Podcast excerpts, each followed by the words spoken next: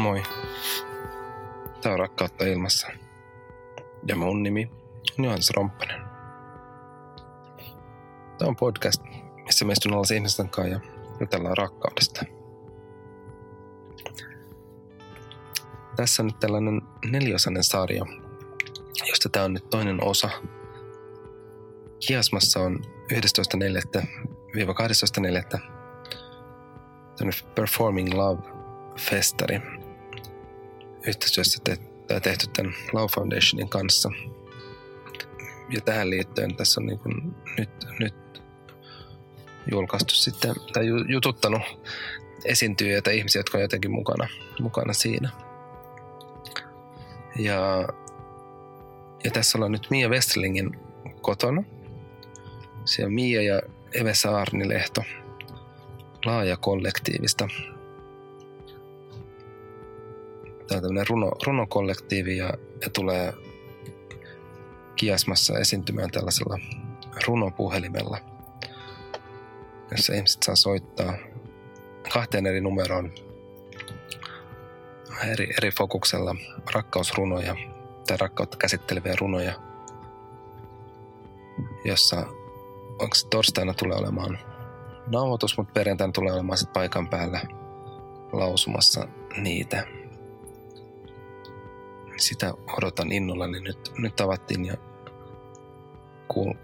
kuultiin vähän, vähän taustoja tähän projektiin ja, ja myös oli mulle kyllä kiinnostavaa ja uutta jotenkin huomasi sen, että en, en ole hirveästi niin runoudon parissa ollut, mikä jotenkin tässä kontekstissa vähän ehkä yllättävää, niin, niin panoudutaan runouteen muun muassa. Tästä tulee meidän juttelu.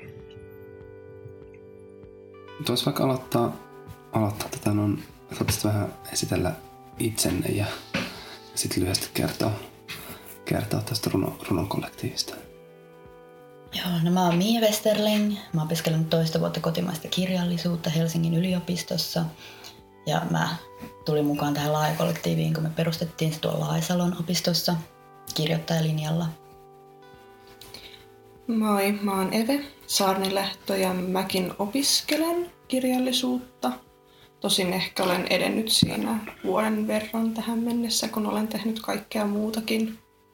Ja tulin myös ton Laajasalon kirjoittajalinjan kautta. Tosin niitä on perustettu, niin tämä kollektiivi. Laaja, laaja kollektiivi. Joo, Laajasalossa perustettiin, se oli ihan hauska, kun mietittiin sitä nimeä toista. Tuli jotenkin ehkä meille kaikille yhteiseksi asiaksi. Mm. Et siellä sitten huomattiin, että oli tämä haku, teoshaku tuonne Runokuu-festivaaleille vuonna kaksituhattaseitsemäntoista. Ja sitten muutamalla meidän luokkalaisella oli tämmöinen niinku idea jonkinlaisesta runopuhelimesta. Niin sitten katsottiin, että ketkä tuli tähän mukaan ja ketkä halusi niinku sitoutua siihen, niin siitä se niinku lähti. Ja sulla on olemaan vastaavallainen tämä teos siellä Kiasmassa? Joo, että meillä on tämä runopuhelin, mihin sitten, missä on kaksi puhelinta, johon ihmiset voi soittaa ja kuulla runoja, jotka me ollaan itse kirjoitettu ja jotka me itse lausutaan. Ei aina lausuta omia runoja, vaan myös toistemme runoja. Miten se muuten valikoituu sitten, kun, niin kun, se, kun tulee se puhelinsoitto, että mikä, mikä runo sitten luetaan? Yleensä siis varmaan sillain, että ne menee aika niin kuin järjestyksessä, että katsotaan, että mitä ei ole luettu paljon, että tulisi niin kuin tasaisesti mm. jokaista runoa luettua. Onko se aina yksi, yksi runo sitten per puhelu vai? No siihen, jos haluaa kuulla toisen, niin totta kai saa kuulla, että kuitenkin ollaan siinä läsnä puhelun aikana. Joo, se on aika vapaa muuten tilanne, että me niin kuin tervehditään sitä soittajaa ja sitten ruvetaan lausumaan ja sitten kysytään ehkä, että, no, että miltä se nyt tuntuu, että sitten saa antaa palautetta, jos haluaa, mutta ei ole pakko. Tuutteko muuta olemaan sitten siellä niin kun itse, siellä, oletko miettinyt tämän, niin kun ne, jotka lukee runoja? Ollaan, kiel... meillä on siellä, siellä niin kun... ajat, että joo. Me ollaan, ollaanko me kahtena päivänä? Aa, meillä on, torstaina meillä on sitten tämä niin puhelinvastaaja päällä, joo. Sinne voi soittaa ja kuulla runoja, mutta sitten perjantaina Aha. Me ollaan kymmenestä kahteentoista niin läsnä ja sitten viidestä seitsemään läsnä siellä okay. kahvilassa.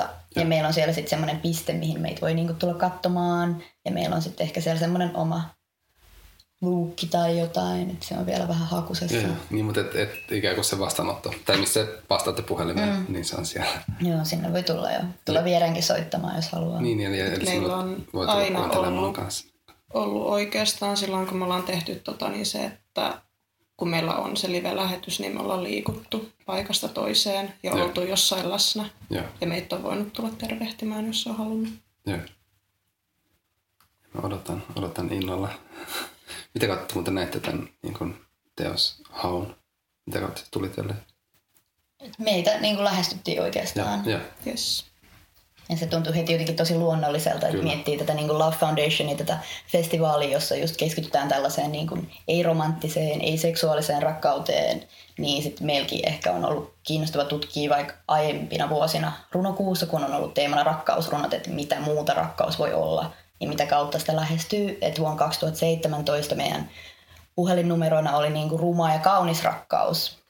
Ja ylipäänsä ehkä rakkausrunojen tutkiminen on ollut kiinnostavaa, koska rakkausrunoista tulee helposti ehkä mieleen niin kuin joku Tommy Tabermann tai jotain mm. tällaista. Ja ylipäänsä ehkä runotkin, vähän niin kuin rakkaus, niin ne voi liittää helposti jonkinlaiseen hippiaitukseen ja vähän semmoiseen niin kuin ylisentimentaaliseen myös, niin mitä muuta se voisi olla ja mitä runopuhelin voi olla kaksituhattakymmenen-luvulla ihmisille.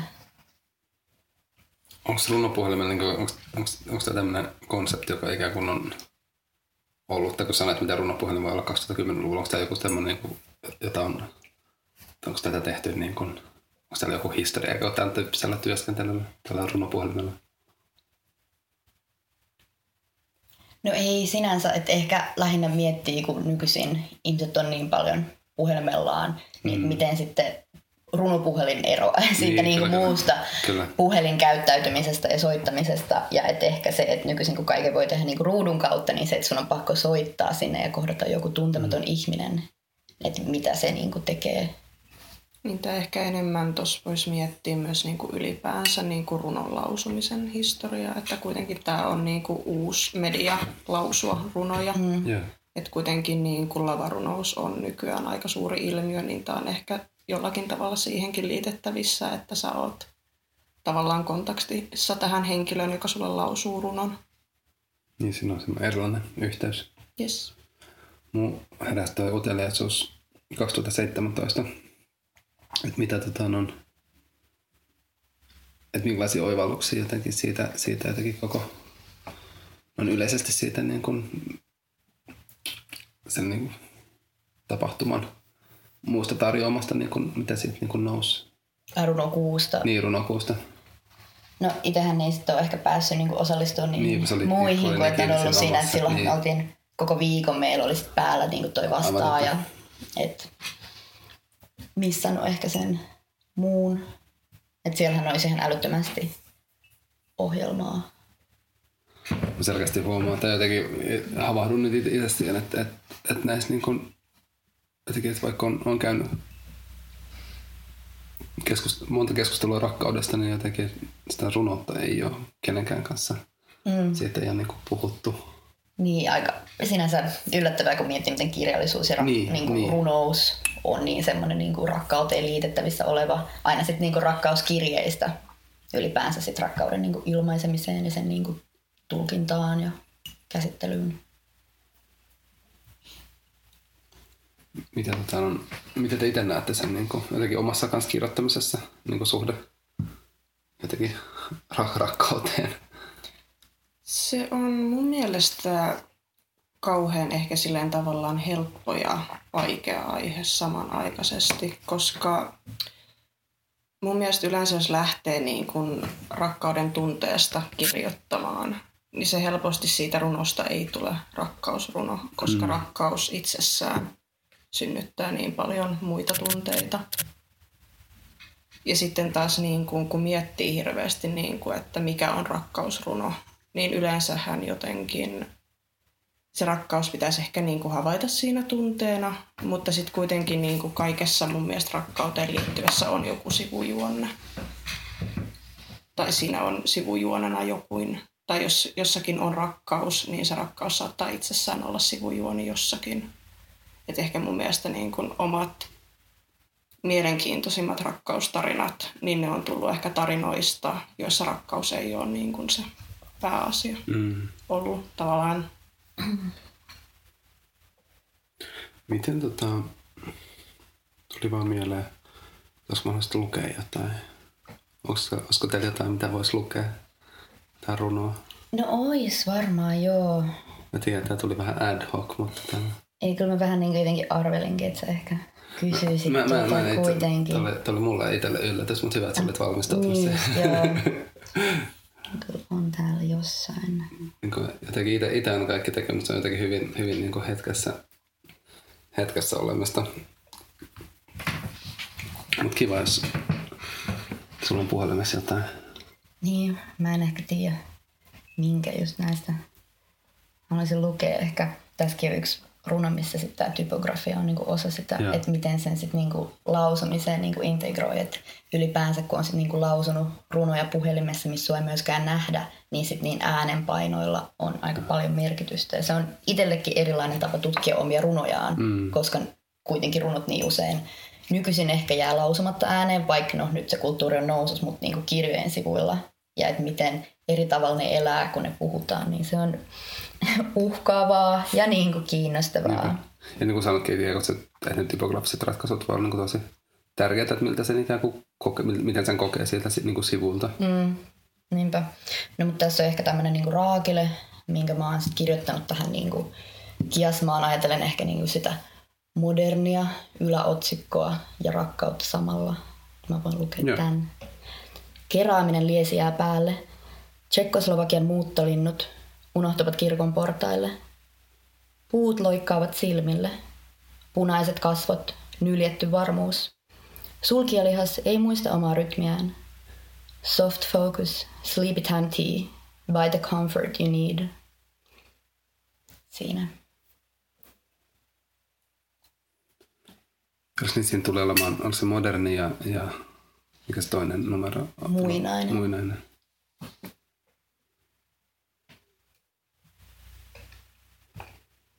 Miten te olette itse kokenut, kun on tullut kirjoiteltua niin se moderni ja muinainen rakkaus, että mitä se niin teille tarkoittaa? No ehkä aina kun miettii tuollaisia aiheita, niin siinä on hirveän paljon ehkä erilaisia lähestymistapoja. Et esimerkiksi voi miettiä sitä, että miten sä kirjoitat. Että jos sä mietit muinaista ja modernia, niin kirjoitustavat on muuttunut mm. todella paljon.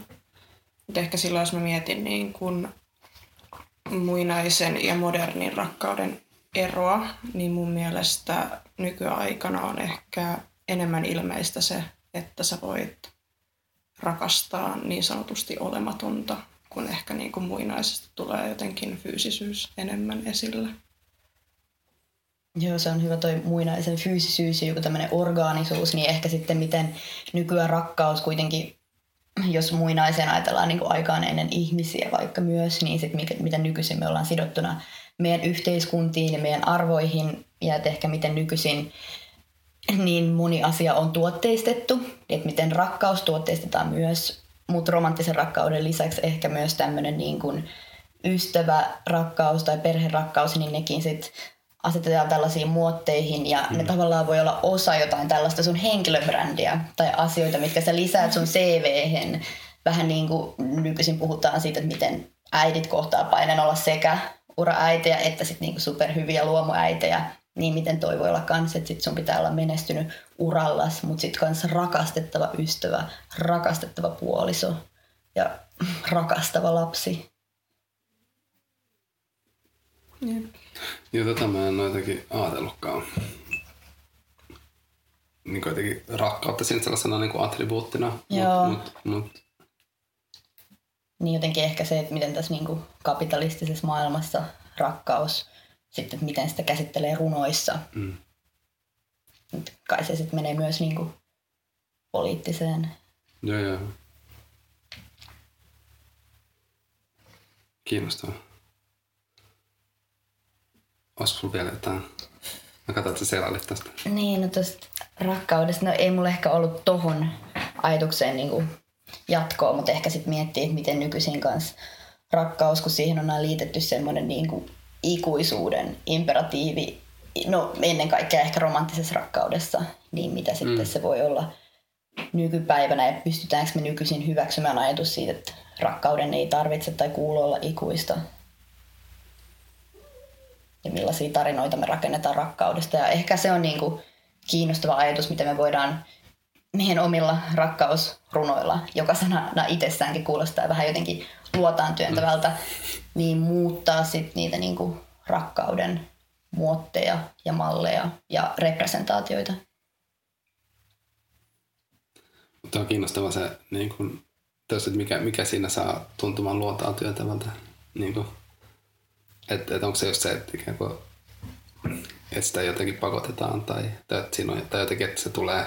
Niin, mitä sä ajattelet? No varmaan ehkä niinku rakkausruno, niin mulle itsessään runouskin on vähän semmoinen, että mun on ehkä helpompi puhua rakkaudesta kuin runoudesta. Että jos mä kerron ihmisille, että aah, no mä pidän runoudesta, kirjoitan runoutta, niin sit siinä on helposti joko semmoinen runotyttömääritelmä tai joku muu mm. semmoinen mielikuva runoa kirjoittavista ihmisistä jonain, jotka jotenkin kokoontuu jonnekin kynttilävalon ääreen ja lukee niitä omia runojaan. Että se jotenkin se mielikuva runoilijasta ei ole vielä ihan siirtynyt tähän nykyaikaan, vaan sitten se menee sellaisen Charles Baudelaire ja joku tämmöinen oopiumhuuroinen niin kuin Pariisi ja huorat tyyppinen meininki, että mitä se olisi nykyisin, en tiedä. Mutta tällä hetkellä se jotenkin on kiusallista sanoa, että mä pidän runoudesta. Hmm. Runous on ehkä niin kuin kuitenkin jäänyt tosi pitkälti sellaiseksi, että se on, sitä pidetään jotenkin ehkä niin kuin sellaisena pienenä taiteenlajina, joka elää ja siihen jotenkin niin kuin suhtaudutaan sillain, että se ei ole helposti lähestyttävää mm. kenellekään. Ja sitten, että se vanhenee helposti, että siinä pitäisi niin kuin olla jotenkin tosi sisällä, että sitä ymmärtäisi yhtään, niin ne on ehkä sellaisia käsityksiä, joita on kiva murtaa. Tai ainakin yritän itse murtaa, kun tekee just tällaista runopuhelinta, johon on kuitenkin ihmisiä. Tai ajattelisi, että ihmisten on helppo osallistua, tulla kuulemaan. Ja totta, niin kuin kiinnostavaa kanssa, mitä sanot, että huomaat, että itsellä on ehkä kans, tai on, on, on, on niin kuin, ehkä vieraantunut suhde niin kuin runoon, runouteen. Että tota, on, että ei, runoutta ei kyllä tule hirveästi kuunneltua mm. ja, ja myöskään ei hirveästi luettua. Että tota, et on ehkä just itsellä ollut se, että, että, että, ollut se, että, miten, että miten, tässä, miten tässä olisi hyvä jotenkin lähteä liikkeelle ja, ja mikä niin kuin, ja, ja runous on, jos miettii vaikka, että, että mitkä on ne jotenkin väylät, mitä kautta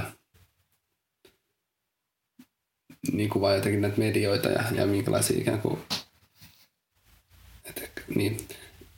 Mietin Facebookia, tällaista niin kuplamaisuutta, mm. ei itse vaan, että siellä liikkuu runoja, mutta siellä te, teidän Facebook-feedissä varmaan liikkuu runoja? No, joo. Niin, mulla itselläni ei ehkä, ja se on ehkä mitä tulee sitten runouteen, miten se sitten liikkuisi joo. Facebookissa, ja että millaisia ilmiöitä runoudessa on ollut viime aikoina, niin sitten oli vaikka tämä Rupi Kaur, tämä niin kuin, tuolla tavallaan, niin kuin, olkohan se kanadalainen, mutta okay. Just Yhdysvalloissa noussut tosi suosituksi tämmöinen niin kuin nuori naisrunoilija, joo. Jotka on semmoisia aika niin kuin helppolukuisia, tunteisiin vetovi, mutta ja niin ehkä naiseuteen ja yhteiskuntaan. Yeah. Ja niistä ehkä sitten on myös tullut samalla semmoinen vitsi, että ihmiset jakaa Instagramissa yeah. runoja, jossa on vähän niin kuin jotain sen samantyylisiä sanoja. Aano, tämä kuulostaa ihan Rupi Kaurilta. Niin, tai niin, sitten niin. Sama paperi tee ja sitten niin, sen niin, runous. Niin sellaista, yeah. Että joo, no mä rikoin auton ikkunan ja nyt mun sydän vuotaa verta ja mulla on muna vielä hetken. Niin sitten se menee semmoiseen. Joo, no näitä näin, näin, näin on tullut. Joo, niin ja se ei ehkä tuo sitten sellaista niinku, vaikka se ehkä tuo runoutta ihmisille, niin sitten siihen myös tulee tommoinen niinku huono puoli. Niin, mutta mä oon ollut kanssa, että mä, tai mä en ole ehkä kanssa just silleen, että miksi, miksi tätä pitää, tai mulla, mulla herännyt sitten silleen, että miksi tätä pitää niinku naurunalaista, tai ikään kuin mm. miksei niinku jotenkin, tai semmoinen ridicule, niinku, että miksi niinku voiks vaan... Niin, ehkä se on joku tommoinen puolustusreaktio niin. Sitten siihen ja... Sama kanssa, että kun on tämä runokuu, niin sitten samaan aikaan on näitä runoja raiteilla ja välillä näkee metrossa aforismeja raiteilla. Mm. Niin siihenkin sitten tosi monet mun kaverit reagoi silleen, aa, no että onpa huono runo tai että onpa mm. tyhmä. Yeah, ja yeah. Sitten on vähän niin kuin silleen, no joo, mutta eikö sä mieluummin näe siinä niitä runoja kuin mm. vaikka mainoksia. Että itselle se on jotenkin tosi semmoinen hetki hengittää, kun sä mm. näet niitä sanoja siinä taululla eikä niitä jatkuvia niin kuin mainoksia. Mutta niihinkin sitten reagoidaan jotenkin negatiivisesti. Se voi olla ehkä vähän, että ihmisillä on yleensäkin ehkä vähän sellainen, tai suurella osalla ihmisistä on sellainen varautunut reaktio niin kuin tollaisia mietteitä kohtaan tai mietelauseita kohtaan. Että tuntuu, että ehkä siinä runoudessakin voi tosi monella tökkiä se, että siitä ajatellaan heti ensimmäisenä, että tässä pitäisi nyt olla jotain todella syvällistä mm. heti niin kuin näkyvillä, mutta se ei mun mielestä ehkä ole kuitenkaan se niin kuin runouden ainoa pointti mm. olla jokin tällainen, vaan se voi myös olla jotain hyvin rentoa, jotain helposti hallittavaa, jotain miellyttäviä mielikuvia antavaa tai muuta tavalla. Niin, eikä sen silti tarvitse olla jotenkin huonoa niin. tai vähempi arvoista, että joko mm. se on niin kuin tosi korkealentoista tai sitten se on sellaista helpotajuista, joka niin kuin equals vähemmän arvokasta. Että... Niin, tuo on kiinnostavaa toi niin kuin asioiden niin kuin jotenkin yle, yleisestikin ikään kuin asioiden arvottaminen. Niin kuin, ja kyllä itsekin siihen sortuu. Niin, niinpä. mutta, mutta on jotenkin, jotenkin hyvä olla niin kuin tietoinen siitä. Kyllähän runouskin voi olla tosi humoristista mm. tai se voi olla hauskaa. Se voi olla iloista, tai sitten se voi olla tosi luontaan työntävää ja kamalaa, että se voi olla ihan samanlaista kuin mikään muukin taide. Mm. Sen ei ole pakko olla vain tietynlaista. Ja ehkä se on se, mikä musta tuntuu, että jotenkin runoudessa nimenomaan on sellainen hyvin vanha ajatus siitä, että sen pitää olla jotain juuri tällaista, jotain vaikeatajuista, jotain korkealentoista, jotain ylisyvällistä, johon, josta ei niin kuin saa kiinni. Niinpä, ja tuntuu jotenkin kivuliaalta kuulla, että se on tuommoista niin monille, koska itselle vaikka runous voi tuoda niin paljon helpotusta ja se on kiinnostavaa ja se voi mm. olla paljon helpompaa tarttua runokirjaan ja lukea vaikka seitsemän runoa, kun et sit sä ottaisit sen ison, mm. paksun, uuden romaanin, josta kaikki puhuu, vaan että se voi olla tosi semmoinen kiva henkilökohtainen kokemus lukea niitä niin kuin vähän lyhyempiä säkeitä. Että runoushan sopisi tosi hyvin nykymaailman tällaiseen hektiseen tahtiin. Ja jopa tällaiseen niin kuin suorittamiseen, että ihmiset tekee listoja, että no tänä vuonna mä haluan lukea kaksikymmentä kirjaa. Niin lue kaksikymmentä runokirjaa, sen sä voit tehdä vaikka niin kuin viikossa mm. tai kolmes viikossa. Ja se oli jännä, jännä tota, no, tämä jäin kiinni siitä itse. Mä luin, luin tässä nyt no, tällä viikolla pari sarjakuvaromaania. Ja, ja sitten sit, sit mä vaan jotenkin fiilistelin ja sitten mä sille, että tämä on niin kuin jotenkin... Että et siinä oli jotenkin niin paljon syvyyttä ja mä vaan, niinku, mä vaan fiilistelin mm. niitä tosi paljon. Ja, mutta sitten samalla on niinku semmoista niinku häpeää siitä, että et tää on niinku liian helppoa. Tai niinku liian, niinku, että et et tässä meni niinku tunti mulle. Tai niinku mä olin tänään niinku puoli tuntia tunti. Että et, niinku, et, et tää on liian helppoa. Mm. ja, niinku, ja, ja jotenkin sille, että tää ei ole niinku silleen... Äänestä niinku sellaista oikeeta. Niin, ja aikuisten juttu tai niin, jotain. Niin, joo. Ja vaikka, vaikka ikään kuin täysin, tied, niin kuin, vaikka täysin tiedostaa tehnyt sillä, että niin kuin, yrittää kanssa ikään kuin murtaa näitä. Ja, ja sillä niin kuin, huomaa vaikka, että niin kuin, isovanhemmat on lapsille sillä, niin kuin, että, että ei näitä sarjakuvia, niin kuin, että, että, että, että, että lukekaa noita niin paksukirjoja, ne on niin kuin, niitä oikeita. Niinpä. Ja sitten itse on sillä, että, että, että, että tämä on niin kuin, oma kulttuurimuoto, tässä on niin kuin, kaikenlaisia sävyjä ja tässä on, niin kuin, se on niin kuin, tosi, tosi jännää. Ja sitten itse, itse asiassa tuossa aamullakin tuossa niinku huomaat, niinku, miten omaakin tekemistä jotenkin liittyen tuohon niinku helppouteen. Niinku huomaat, että sitten mulla on, niinku, sit mulla on työskentelyapuraha ja sitten jotenkin palaan tähän juurille ja tehnyt, kuvannut paljon portretteja. Mutta mä olin vähän joskus jossain vaiheessa sellainen, että, että nämä portrettien kuvaamiset on niin helppoja, että, että, että onko tämä niinku jotenkin... Mm. Että, että, Että jotenkin, että se pitäisi olla sen vaikea, vaike, vaikean äärellä, jotta se olisi jotenkin arvokasta. Niinpä ja tärkeämpää. Niin, niin, ja sitten sit, sit jotenkin poissulkanut kanssa vaan sen, että, no, että ehkä tämä ei ole kaikille helppoa. Niin. Että et jos tämä on mulle helppoa, niin ehkä voisin vaan niinku ilota sit siitä ja olla jotenkin sen keveyden äärellä. Että et miten sitä niinku jotenkin hakeutuu sit aina sellaiseen, että et jotenkin, että vasta se on arvokasta, kun on jotenkin vaikeaa. Niin, miksi pitää oikeuttaa se oma niin, niin, niin. lukeminen ja viihtyminen. Niin se on jotenkin, mikä... mikä että en ole varmastikaan yksin tällaisten niin ajatusten kanssa. Niinpä, ja musta tuntuu, että me ollaan kanssa meidän kollektiivissa ehkä mietitty, että mitä just runous voi nykyaikana tuoda ihmiselle. Että meillä oli tämä jonain vuonna niin kuin meidän tällaisena sloganina tyyliin siellä runokuun nettisivuilla osana meidän tätä kollektiivin kuvausta, että runopuhelin on poeettinen vastaus kaksituhattakymmenluvun teknologian hukkuville. Mm. Niin just sitä, että sitä kautta, sit sen runopuhelimen kautta sä voit ottaa sen tauon siitä sun päivästä. Ja me saatiin niinku yllättävän paljon sellaista niin tosi positiivista palautetta, että vau, wow, että tämähän on tosi hieno juttu, että teette hienoa työtä. Mm. Että siinä just korostui tietenkin sitä, että me tehdään jotain hyvää ihmisille, joka ehkä tuli meillekin sit yllätyksenä, koska me ei otettu tätä sellaisena missiona kuitenkaan, mm. vaan niin kuin kuitenkin taideprojektina ja meille mahdollisuutena kokeilla mm. runouden parissa ja pitää sitä yllä meidän omassa elämässä. Mutta se on myös jotenkin kaikessa luovassa tekemisessä niin kuin makeeta se, että miten... Tai jotenkin, että et, et siinä on se ikään kuin kans keveys ja liikkuminen. Niin kuin silleen, että silloin on kans tapahtunut oivalluksia, kun lähtee mm. vaan silleen, että et, et, et hei, tää olisi kiva kokeillaan. Että et jotenkin, että et sit taas tuntuu, jos lähtee niin kuin liian jotenkin vakavissaan liikkeelle, mm. jotenkin raskasta, niin sit se ehkä ei olekaan välttämättä. Niin, tai sit katoo se semmonen. Tai jotenkin siinä keveydessä on tosi paljon kauneutta. Siinä on tosi paljon sellaista niin kuin aitoutta. Että et sitten et, et sit mitä ikään kuin raskaammaksi joku ikään kuin menee, niin sitä siitä ikään kuin hiotaan kaikki sämmät pois ja sitten voi tullakin niin kuin aika tylsää. Mm. Niin mä en ehkä henkilökohtaisesti ajattele, että jos jostakin niin kuin tekee raskasta, niin se voi olla päinvastoin, että siitä jotenkin tulisi parempaa, niin siitä todennäköisesti voi tulla huonompaa, mm, koska kyllä. sä et ole itse ollut hyvässä mielentilassa, kun sä oot tehnyt sitä niin kuin tavallaan sydänverellä, käyttänyt siihen kaikki energiasi.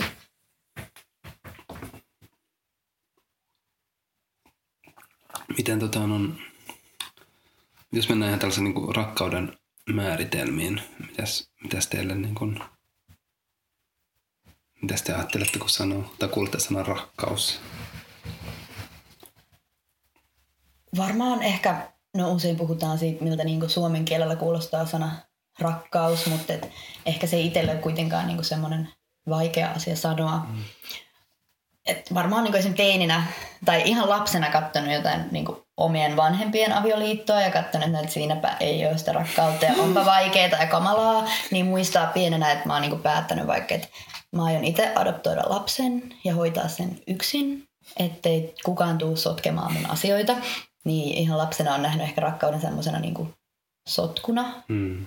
Ja sitten taas teininä ehkä ollut enemmän sellaista... Niin kuin symbioottisia ystävyyssuhteita ja sit kokenut jo silloin tosi vahvasti, että tämä on yhtä arvokasta ja kiinnostavaa kuin romanttinen rakkaus. Ja sitten tietenkin kirjallisuuden kautta itselle, kun on aina lukenut tosi paljon, niin on tullut monenlaisia rakkausnäkökulmia. Mm. Mitäs sulle? Hmm. Se on tavallaan vaikeaa, koska jotenkin rakkaudesta mun ensimmäisenä tulee mieleen tosi vahvasti yksi ja tietty tunnetila, joka niin kuin voi olla ihan mihin tahansa kohdistuva tai se voi olla vain itsekseen niin kuin rakkaus, jonka minä tunnen juuri tässä hetkessä. Ja sitten ehkä toinen on sellainen, minkä niin kuin tuntee oikeasti läheisiä ihmisiä kohtaan. Ja mun mielestä siinä on kiinnostavaa se, miten erilainen asia se on, koska musta tuntuu, että sellainen ehkä niin kuin voisiko sitä sanoa todelliseksi rakkaudeksi, mikä on niin kuin toista ihmistä kohtaan. Tuntuu jotenkin pahalta sanoa noin, mutta niin se tuntuu enemmän sellaiselta asialta, että se on jossain takaraivossa ja että se vain on. Ja sitä ei välttämättä edes tiedosta.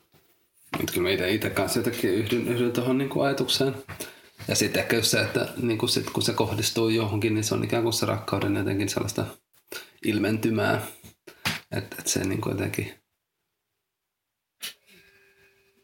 se jotenkin, sitä jotenkin just, että rakkaus sitä ei tule enemmän tai vähempään, vaan sitä jotenkin se on ja sitten mm. se niinku näyttäytyy erilaisesti. Ja se va, sit varsinkin huomaa sen, että van, vanhemmaksi tulossa, niin siinä on myös kiinnostavaa se, kun,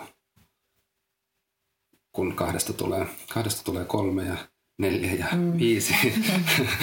Niin tota on, että et Tanna kanssa kun syntynyt uusia lapsia, niin, niin sitten on sellainen, miten, että riittääkö rakkautta kaikille. Että et se on jännä, että et se kuitenkin on ajatus, joka nousee, nousee pintaan, niin sitten se on jotenkin, jotenkin silleen mullistavaa aina sitten vaan kokea silleen, että miten se vaan niin kuin jotenkin laajenee. Ja sitä ikään kuin, että se ei ole semmoinen, joka, joka on niin kuin tietyssä, että tämä kuppi on niin kuin täynnä rakkautta, niin sitä ei voi, sitä ei voi mm. laittaa lisää rakkautta, vaan, vaan niin kuin, että, että, että se... Että et, et se on jännä, että se on sellaisena niinku... Tämä pidän siitä, siitä tästä rak, rakkaus laajenee käytettäessä. Niinku jotenkin, että et, et sitä ei voi niinku pihtailla. Vaan päinvastoin, että se on semmoinen, joka... että mitä enemmän kanssa uskaltaa itsestään antaa, niin tuntuu, että sitä enemmän sitä niin kuin kanssa sit saa. Kyllähän rakkaus niin kuin pääasiassa tuntuu näkyvän, tai sitä tunnutaan määrittelevän usein kiintymyksenä. Ja mun mielestä ehkä just sellainen kiintymys voi osoittaa itseään niin monessa eri muodossa. No toi on ihan totta, että muakin on kiinnostanut just kun on puhuttu näistä niin kuin rakkauden eri kielistä. Mm. Että ihmisillä on erilaisia tapoja osoittaa rakkautta. Että toisella se on niin kuin sanat, toisella se on teot, toisella se on lahjat. Mm. Joka on mun mielestä aina ollut kiinnostavaa, että se on niin oleellisesti laitettu sinne rakkauden kielen kategoriaan. Koska mulle ehkä tulee niin kuin lahjoista mieleen sitten jotkut niin kuin pienet eläimet, jotka vie toisilleen jotain niin kuin pähkinöitä ja juureksi. Että se on jotenkin se lahja. No, se on jännittävää. Se on aika todellinen, tai tavallaan, että on vastaan tullut sellaisia ihmisiä, että ne ei saattaa olla muuten tosi jotenkin sellaisia, että sä et ehkä havaitse heistä sellaista niin kuin jotenkin rakkaudeksi mie- miellettävää lämmintä energiaa mm. jatkuvasti, että he saattaa olla jotenkin kylmähköjä tai muuten etäisiä, mutta he saattaa sitten olla tapana just tulla yhtäkkiä jostakin ja ilmoittaa, että hei, ajattelin sinua, kun mm. näen tämän esineen ja annan sen sinulle. Niinpä. Mun mielestä se on ihan yhtä validia rakkautta kuin kaikki muukin. Jep, jep. Ihan kiinnostava tapa osoittaa sitä. Ehkä nykyisin se on niinku helpompi myös hyväksyä ne ihmisten niinku erilaiset tavat näyttää rakkautta, eikä sit niinku vaadi niiltä sitä omaa tapaa, vaikka kyllä sitä kuitenkin ehkä sitten mm. vähän vaatii, että itse ehkä kokee niin kuin onnekkaana siinä mielessä, että on tavannut ihmisen, jonka kanssa on sit niin kuin samanlaiset tavat näyttää sitä rakkautta. Et se voisi olla tosi hankalaa, jos itselleen vaikka sitten fyysinen niin kuin läheisyys olisi se tapa näyttää sitä. Ja sitten toinen ei niin kuin pitäisi siitä, että halataan mm, ja silitetään kättä. Et silloin mulle varmaan tulisi tosi semmoinen niin kuin luotaan työnnetty olo. Että sekin on niin kuin yksi suuri niin kuin vaikuttaa siihen, kun se syntyy se kiintymys. Et se on sitten ihaltavaa, kun ihmiset, joilla on to- tosi erilaiset rakkauden kielet, pystyy kuitenkin sitten tulemaan toimeen keskenään ystävinä tai jonain muuna. Mutta sä avataan tätä rakkauden kielet käsitettä. No, mulla niinku... En ole siihen paneutunut. Mä oon sit lukenut vain jonkin verran. Niinku... Onko se sit jonkun... Siis mä en ole niinku hirveästi perehtynyt siihen. Yeah. Siis, siitä on mun mielestä ihan niinku siis netissä tällaisia testejä, että yeah. millä sä voit katsoa niinku tämän sun oman rakkauden kielen. Mutta okay. täytyy kyllä myöntää, että mä en oikeasti tiedä, mihin tämä niinku perustuu. Yeah. Mutta mä oon aina välinä törmännyt siihen ja luin joskus tällaisen lyhyen tekstin, että olisiko niinku tämmöinen ruoan laittaminen vielä niinku se kuudes rakkauden kieli. Että vaikka yeah. tekoihin voisi nähdä sen, että aah, mä teen sulle niinku ruokaa, mutta mm. ehkä jollekin se olisi niinku niin semmoinen oleellinen tapa näyttää rakkautta se ruoan laittaminen, että se voisi niinku olla oma. Mut ehkä se jotenkin mukavasti laajentaa sitä niin kuin rakastamista ja sen niin kuin tapoja. Tämä on tosi kiinnostavaa. Joo. Nämähän yleensä perustuu jonkinnäköiseen sellaiseen, mitä on tutkittu jossain persoonallisuuspsykologiassa, niin. Mutta näähän on hirveän vaikeita asioita todistaa millään tavalla, että ehkä ne on enemmän sellaisia, että ihmiset on huomannut ne ympärillään. Joo, että toikin on jännää se, kun puhuu rakkaudesta, että mitä se niin kuin, mikä se jotenkin kanssa eri ihmisillä jotenkin arjessa näyttäytyy erilaisena ja tänne ajattelee sitten erilaisena. Että se on ollut jotenkin kiinnostavaa kanssa näissä juttelussa, että et on halunnut pitää sen, se mikä minua tässä kiinnostaa on se just niin kuin tutustua niihin ihmisten mm. eri, eri käsityksiin ja ajatuksiin ja, ja että on lähtenyt niin aika avoimesti vaan silleen niin kuin kuuntelemaan sitä, mitä, mitä muut ajattelee, niin, niin on ollut vaan tosi kiinnostavaa se, että miten välillä tuntuu, että sillä aah, että tätä voi ajatella mm, tällä niin. lailla. Että et vaikka, just, vaikka just jollain on niin kuin, vaikka elänyt pitkään yksin ja jotenkin on tosi vahvasti siinä vaikka sen niin kuin romanttisen rakkauden kaipuussa ja, ja, ja sitten niin kuin, sit jotenkin kaikki, kaikki niin kuin rakkausajattelu jotenkin pyörii sit sen ympärille. Kun taas jollain se voi olla niinku vaan täysin sellaista niinku filosofista pohdintaa. Ja, ja, ja se on jännä, niinku, että on olemassa niinku yksi, yksi sana, joka, joka on jotenkin tosi silleen...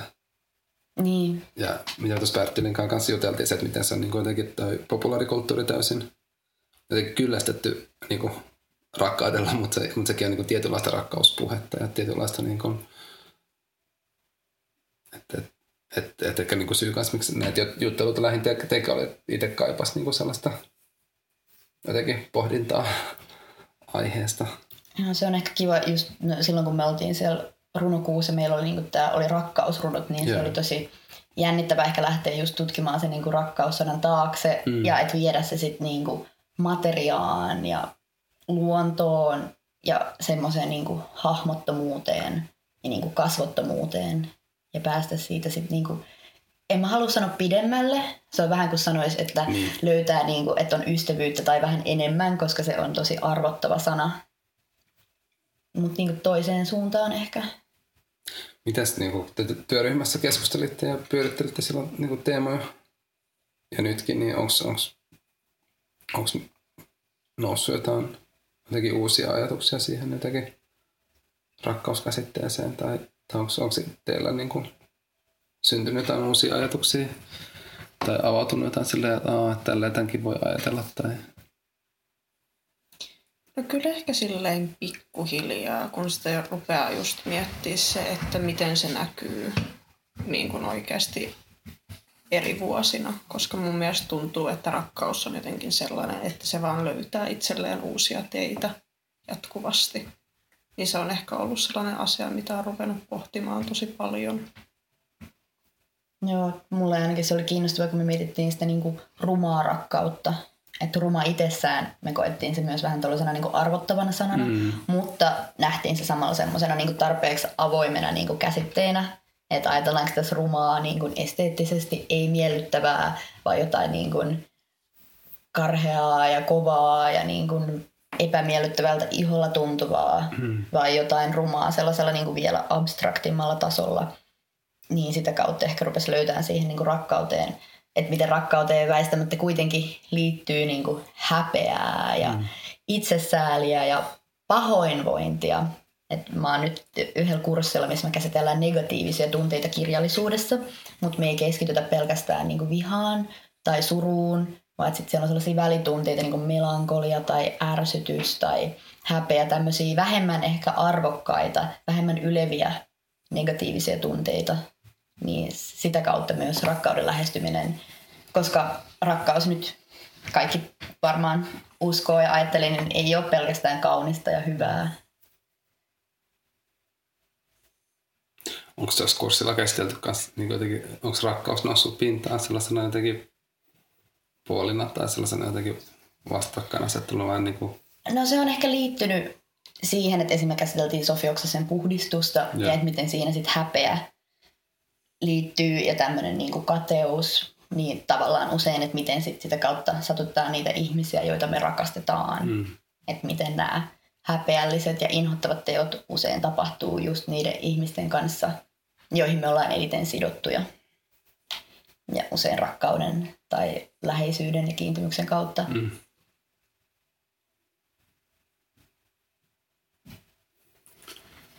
Kiinnostavaa. Miten muuten kirjallisuusopinnoissa, miten nouseeko siellä niin kuin rakkaus niin kuin jotenkin sellaisena teemana ollenkaan niin kuin esille? Ei mun mielestä Ei. silleen liian paljon kuitenkaan, että ainahan se on niin kuin kyse siitä kirjailijasta. Niin. Joo, usein ehkä siinä enemmän tulee se historiallinen konteksti ja niin kuin tämmöinen yhteiskunnallinen merkitys niillä kirjoilla. Kyllä. Et tietenkin se, että siellä on luettu vaikka rakkauteen liittyviä runoja. Just muistan, kun mä luin Eeva Kilven tota, runokokoelmaa. Ja sitten siinä oli tämmöinen niinku pätkä. Tai ne oli semmoisia niinku kepeitä rakkausrunoja. Ja et se menee vähän sellaiselle rajalle, että mä en tiennyt itse, että pidänkö mä näistä. Mm. Ja että pidänkö mä näistä siksi, koska mäkin oon niinku rakastunut. Vai että onko nämä niinku jotenkin vaan vähän hönttejä. Mm. Niin se on kanssa. Tai sitten oli vaikka Märta Tikkasen vuosisadan rakkaustarina, jossa sitten on niinku tämmöinen, niinku, tai että se nimi itsessään on niinku ironinen niin, niin, niin. ja että se kuvaa jotain ihan muuta. Niin, mut. Oliko sulla tuossa joku? Ei sen ei, enempää, ei, ei. Ja mä, mä ajattelin, että tuossa oli, missä puhut. Tota... Oletteko koko työryhmä sitten siellä Kiasmassa paikalla?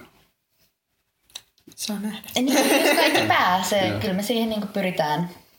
Ja se on niin kuin, että kyllä me halutaan olla läsnä. Että se oli kiinnostava ekan kerran, kun me kokoonnuttiin. Että tuolla kun oli runokuu, niin sitten on samalla ollut kanssa toi Art Goes Kapakka. Silloin kun kaksituhattaseitsemäntoista niin me kierrättiin eri niin kuin baareja. Okay. Ja oltiin siellä sitten niin kuin paikalla. Mutta me oltiin aika sellaisissa ei automaattisesti runouteen mm. liitettävissä baareissa. Me oltiin niin kuin Manalas, mutta siellä on kyllä myös ollut tällaista niin kuin esiintyvää taidetta, mutta sitten me oltiin Kittisissä. Et vähän sellaista niin kuin erilaista ympäristöä. Mut sitten kun puhelimet rupesi soimaan ekan kerran, niin siinä oli kyllä vähän semmoinen, että kuka nyt vastaa. Ja tuolla on joku ihminen oikeasti, niin se oli jännittävää. Onko siellä tulossa tämän jälkeen? Onko täällä suunnitteilla vielä kollektiivin kanssa? Onko jotain musta vaiheaa? Niin kuin... On periaatteessa. Saako, saako niistä jo puhua? Jos haluaa puhua. Niin, siis ollaan me mietitty ehkä, että voisi olla kiinnostava vaikka tehdä jonkinlaista niinku runo-C D:tä tai tämmöinen niinku just ääneen lausuttujen Joo. runojen tallentaminen. Vähän niin kuin me haluttaisiin myös saada mahdollisuus tallentaa, niin kuin jos ihmiset jättäisi meille ääniviestejä, kun ne soittaa mm. sinne Kiasmaa vastaajaan, niin saada ne vaikka jonnekin SoundCloudiin.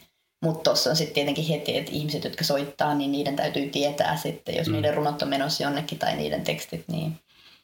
Mut, et, niinku tässä projektissa aika paljon on kiinni siitä, että se tapahtuu just siinä hetkessä. Yeah. Mutta se voisi olla kiinnostava tutkia myös sitä niinku pysyvämpää, jota voisi kuunnella uudestaan. Koska tämä on tietenkin ikävää, mutta sitten kun sä soitat ja sitten sä kuulet vaan sen kerran, niin sä et ehdi pysähtyä sen runon mm. äärelle samalla tavalla kuin kirjassa, niin jos sä voisit kuulla sen ja myöhemmin vielä kuunnella mm. sen, niin sit sä voit palata siihen ja verrata, miltä se tuntuu, kun sä oot kuullut sen siinä livenä ja sit siellä netissä myös lausuttuna. Niin, meillähän on just tosiaan tavallaan, jos vertaa tätä, että meillä on toki ollut tää runopuhelin, mutta meillähän oli myös, oli myös näyttely Kolossa. Ah. Niin siinäkin... Oliko se kaksituhattakahdeksantoista? Niin viime keväänä, joo, joo. viime vuoden keväänä. Eli vuosi sitten. Ja siellä me taas tehtiin siis kierrätysmateriaaleista runoja. Ja tehtiin myös sillä, että niin kuin kierrätettiin tekstiä, kierrätettiin materiaalia, tehtiin siitä uutta. Tehtiin runoja tekstiileille, tehtiin runoja karttoihin, tehtiin runoja ihan mihin mm. sattuu tällaiseen. Ja tavallaan niin kuin mä mietin, että siinäkin pääsi tekemään tosi erilaista runoutta kuin mitä ehkä niin kuin tekee tähän, koska mm. tässä sitä niin kuin miettii, että tämä on tosiaan hetkellinen runo ja tämä kuullaan. Eli tässä on niin kuin paino siinä, että se on jotenkin niin kuin ymmärrettävissä hetkessä ja että se jotenkin toimii äänen kautta, mm. kun taas siinä sitten taas pääsi niin kuin näyttämään ihmisille pidemmäksi aikaa seinälle, että tällaista tapahtuu. Ja siinä tuli paljon enemmän niin kuin visuaalisuus, tai visuaalisuus korostui yeah. taas siinä tekemisessä. Et tietysti niin kuin, kun tekee tässä kollektiivissa, niin on kiva kokeilla kaikki erilaisia tapoja ilmaista sitä runoutta Niinpä. Ja toimia eri medioissa. Niinpä. Se on hauska just, kun on tämä niin kuin rakkaus aiheena ollut. Ja vaikka ei olisi rakkaus, niin niissä runoissa voi kuitenkin olla sellaista sävyä, joka muuttaa sen intiimiksi, niin sit, kun sä puhut tuntemattoman ihmisen kanssa, niin se on, nekin sit tuntuu, että ihmiset on oikeasti hiljentynyt sen äärelle. Mm. Ja mullekin joskus vaikka soittanut joku kundi, joka kuulostaa about saman ikäiseltä munkaan.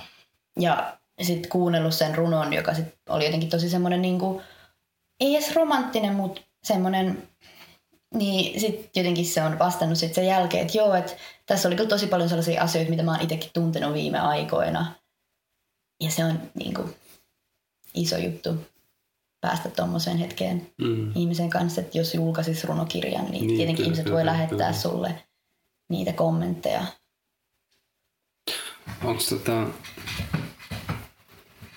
kokeillut sitä, että, että, että, että olisi kasvatusten ikään kuin one-to-one lausuttuja juttuja? Oletteko tehnyt mitään sellaista koskaan?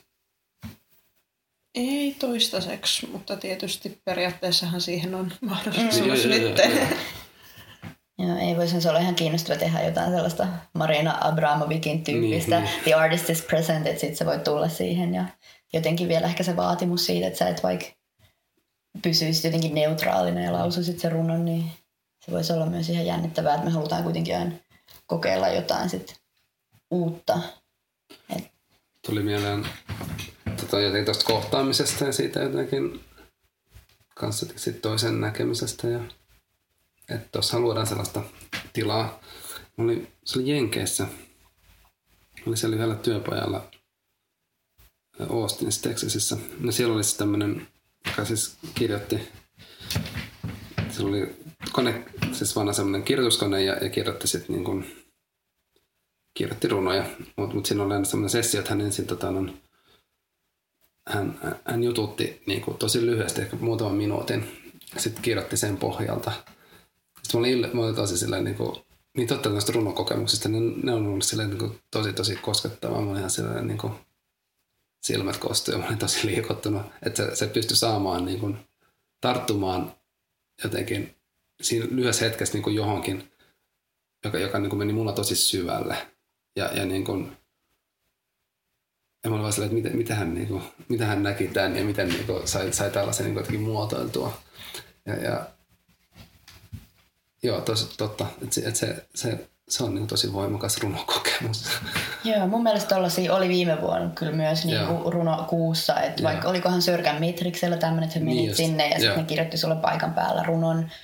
Ja no vuosia sitten, kun mä oon ollut runokuussa ihan niin kuin teininä, niin on ollut jossain tämmöinen ehkä kaupungintalolla, että sä menit sinne ja sit sä sait tällaisen laitteen päähän, joka luki jotain sun aivokäyrää. Ja sit sulle niinku printattiin sellainen runo, että siinä oli syötetty niinku valtavasti okay. runoja ja yeah. runomateriaalia siihen koneeseen. Ja sit se sieltä jotenkin sun käyrien perusteella printtasi sen sulle. Ja sekin oli, se ei ollut niinkään henkilökohtainen tai liikuttava kokemus, vaan semmoinen, tosi semmoinen, että wow, että onko tässä nyt jotenkin minä ja vaikka ei. Niin yeah. se, oli, se oli yllättävän hyvä runo. Joo. Nyt kohta me jäädään ilman töitä.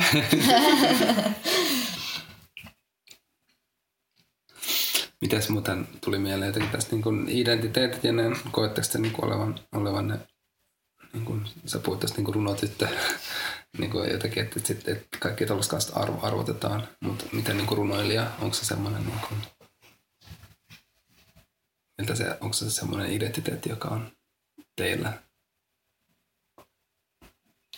Mä oon, no ehkä silleen henkilökohtaisesti mä oon hirveän sellainen niin kuin, että mä en tykkää minkäänlaisesta niin kuin oman identiteetin määrittelemisestä yeah.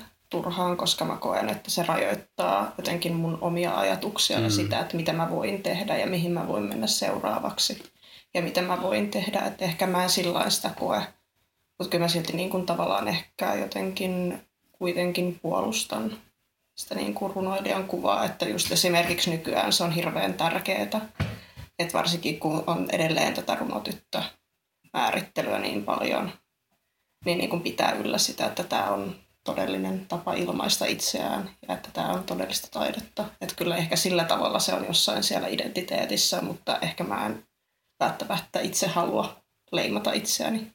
Se runotyttöyteen liittyy, se on sellaista niin kuin, se on sellainen vähättelevä sävy. Sitä yleensä niin kuin, viitataan just tällaiseen, että niin kuin, naisten tekemä runous on enemmän niin kuin pöytälaatikkorunoutta tai että se on jotenkin liian, liittyykö siihen ehkä tällainen ylitunteellisuus ja muu. Joo, että Lyydia Lehtola oikeastaan kirjoitti vähän aikaa sitten Nuoreen voimaan hyvän esseen, joka okay. käsittelee just tätä runotyttöyttä. Mä koen, että mä itse en ole kohdannut sitä. Oikeastaan, että jotenkin kun kävi se Laajasalon opisto, niin siellä me oltiin kaikki mun mielestä tosi tasa-arvoisia, että ei siellä ollut näitä tällaisia vanhempia opiskelijoita, jotka olisi katsonut vaikka meitä kahta niin kuin yhdeksäntoistavuotiaasta silloin siellä jotenkin niin kuin alaspäin, niin ehkä sitä kautta on saanut just sellaista niin kuin vakautta siihen omaan runoilija-identiteettiin, mutta musta tuntuu, että mulkin se menee vähän niin kuin aaltoliikkeessä. Ja ehkä nykyisin myöskin on vähän niin kuin, no sanotaan, että ei pidä laittaa kaikkia munia yhteen koriin, niin harvempi ihminen myöskään laittaa koko identiteettiään yhden kortin varaan. Niin että silloin kun on näitä tapahtumia, niin silloin mä voin olla runoilija, mutta ehkä ennen kaikkea kuuluminen siihen runokollektiiviin. Ja semmoinen niin kuin kokeellisen runoilijan kautta kirjoittajan tai jopa niin kuin taiteilijan identiteetti tuntuu jotenkin luonnollisemmalta. Mm. Ja sen, niin kuin, tai itse paljon jos miettinyt tuota identiteettiasiaa, että jotenkin taiteilijuus, mä ei teekään miettinyt niinku tekijyyttä paljon mm. jotenkin, että sit se niinku, jotenkin, että et, et mieluummin ottaa jonkun sellaisen kortin, joka jotenkin on niin kuin avoin. Yeah. Et mä itse jotenkin havahdun kanssa siihen, kun oli niin kuin valokuvaa ja, ja sitten niin kuin oli silleen, että sit mä aloin niin kuin kans kieltämään itseltäni asioita. Mm-hmm. Sitten mä silleen, mutta Joonas, sä oot valokuva, että sä voit tehdä, että sä saat tehdä podcastia, että sä saat piirtää. Tai jotenkin silleen, ettei se niin kuin jotenkin... Pitää pysyä jossakin. Niin, niin, niin, niin se on, se on niin kuin... Vähän niin kuin yllätyin itsekin siitä, että miten jotenkin ankara on itse, itse, itseään kohtaan. No, itselle on ehkä jotenkin helpottanut, kun opiskelee kirjallisuutta, mm. niin sitten on voinut vaan ottaa sellaisen kirjoittaja-identiteetin. Joo. On kirjoittanut ainejärjestön lehteen esseitä tai kritiikkejä ja sitä kautta lähestynyt sitä, että mähän voin kirjoittaa tosta ja tästä mm, ja tuosta. Kyllä, kyllä. Joo, tuo identiteettikysymys on kiinnostava, että miten niin kanssa... Se ympäristö kanssa määrittelee paljon sitä ikään kuin mikä sallitaan ja, ja, ja mikä ei. Tuntuu ehkä jotenkin, että miten runoilija ja runous sanana on ehkä jotenkin sille huonossa nosteessa mm. nyt pikkuhiljaa, vähän ehkä sille trendikkäämpi, mutta yhä silloin semmoinen tietynlainen konnotaatio, niin sitten myös rakkaus. Että jos sä määrittelisit itseäsi jotenkin rakkauden kautta, mm. niin siinä on heti tosi tietynlainen niin kuin persoona, millaisena sut nähdään. Niin jotenkin, jos vaikka itse kokisi tosi paljon, että aah, no mä rakastan elämää ja mä rakastan taidetta ja mä rakastan mun ystäviä, niin sit se alkaa heti kuulostaa jotenkin, ei nyt negatiiviselta, mutta määrittelevältä ja jopa rajoittavalta.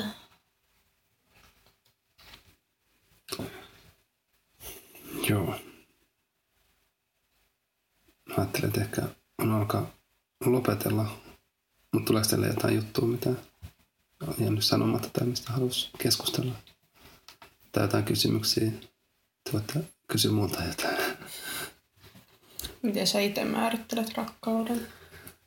Joo. Tai miten se näyttäytyy, että koetko sä sen tunteena vai enemmän tällaisena käsitteenä? M- mulla on tämmönen ehkä tämmönen energeettinen ajatus siitä, että sellaisena niin kuin,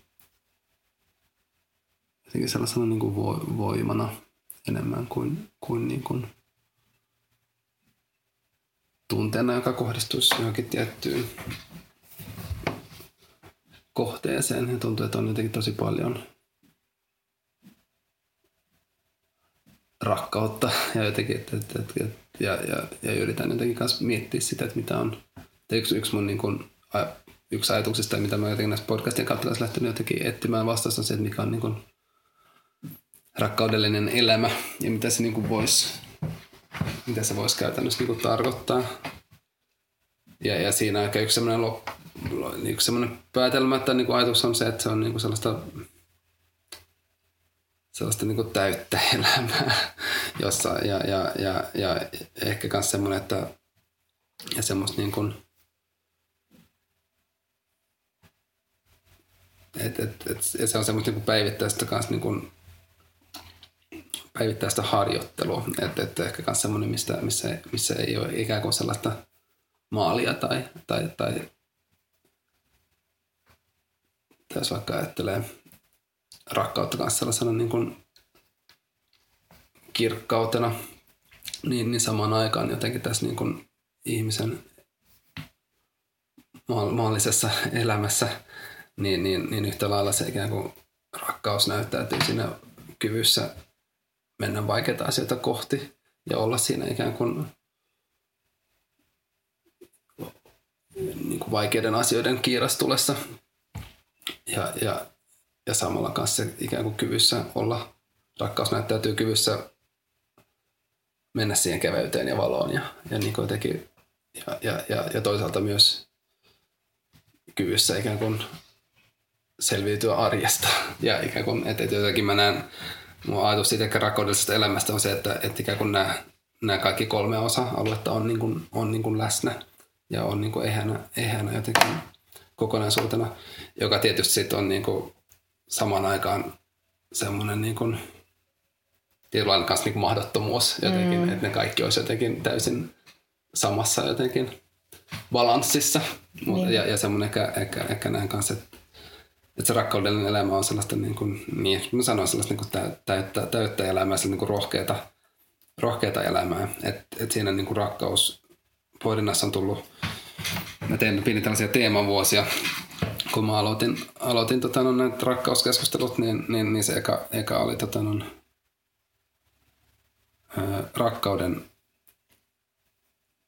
rakkauden äärellä. Ikään kuin, kun lähti vähän niin kuin tutkimaan, että mitä se on, niin sieltä nousi, tota, no, nous, nous toi pelko. Sitten mm. tosi, tosi tota, no, tämä rakkauden kautta oli ensin siis tämä mun ajatus, että, että voisi jotenkin ikään kuin jotenkin tehdä asioita rakkauden kautta. Ja sitten tuli se pelko to, tosi nopeasti vastaan, ja sit seuraava vuosi oli sitten niin kuin, että pelkoa kohti. Että et, et, et huomasi sen, että, että se pelko on aika usein sitten niin kuin rakkaudellisten tekojen niin kuin esteenä. Ja sitten tota, no, sit, kun ikään kuin pakotti itseään ikään kuin menemään siihen niin jotenkin tilanteisiin ja asioihin, missä missä koki pelkoa, niin sitten huomasi, että siitä oli yhtäkkiä kanssa tilaa sille niin kuin rakkaudelle näyttäytyä. Tuo kuulostaa ihan hyvältä, ja ehkä jotenkin se, että just vaikka rakkausrunojen kautta voisi sit lievittää jotenkin sitä pelkoa, niin mitä tuntee rakkautta kohtaan, tai niin kuin käsitellä niitä asioita, jotka sitten huomaakin, että aina tämä on niin kuin universaalia ja niin, tämä ei olekaan niin kuin, niin, jotenkin pahaa tai vaikeaa tai pelottavaa, kun ehkä oli ajatellut. Mä voisin kysyä sulta vielä, että millaisen rakkausrunon sä haluaisit kuulla? Aa. Tullaanko se kysymään siellä? Kysytäänkö? Sähän tavallaan valitset sen, että kun sä soitat jompaan kumpaan. Niin, jompaan kumpaan, mutta voiko sen sitten valita vielä jotain? No siinä voi kyllä esittää toiveita. Me ollaan tosi avoimia ihmisten niin kuin ideoille ja toiveille, että vähän niin kuin joskus joku sukulainen pyytää, että no voisinko mä kuulla Eve-runon tai jotain tällaista tai ystävää. Niin, siinä saa kyllä esittää toiveita. No tota, no, mä olisin kuulla syleilevän runon. Toivotaan, että meillä on sellaisia sitten. Joo, mä odotan kyllä innolla noita Kiasman päiviä. Joo, niin mekin. Et tuntuu, että et, et jotenkin, niin, jotenkin tällaista ei voi olla liikaa. Mm, ei, tuntuu jotenkin hienolta päästä sinne niin kuin nykytaiteen yhteyteen. Joo, joo. Niin kuin tämän runouden kanssa. Se oli hassu tota, no, kaveri.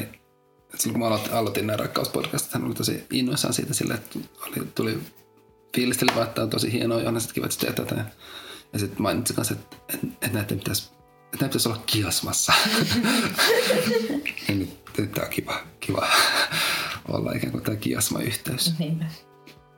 Hei, mut suuri kiitos teille. Kiitos. Kiitos. Kiitos myös kaikille kuulijoille. Haluan myös kiittää Kiasmaa ja Love Foundationia. On hieno, hieno olla tekemässä. Kiitos Jyri Piriselle. Jyri on auttanut mua tämän äänimaailman kanssa. Tämä äänimatta, mikä kuuluu tässä taustalla, on, on Jyrin käsialaa, ja Jyri on kanssa auttanut tässä masteroinnin kanssa.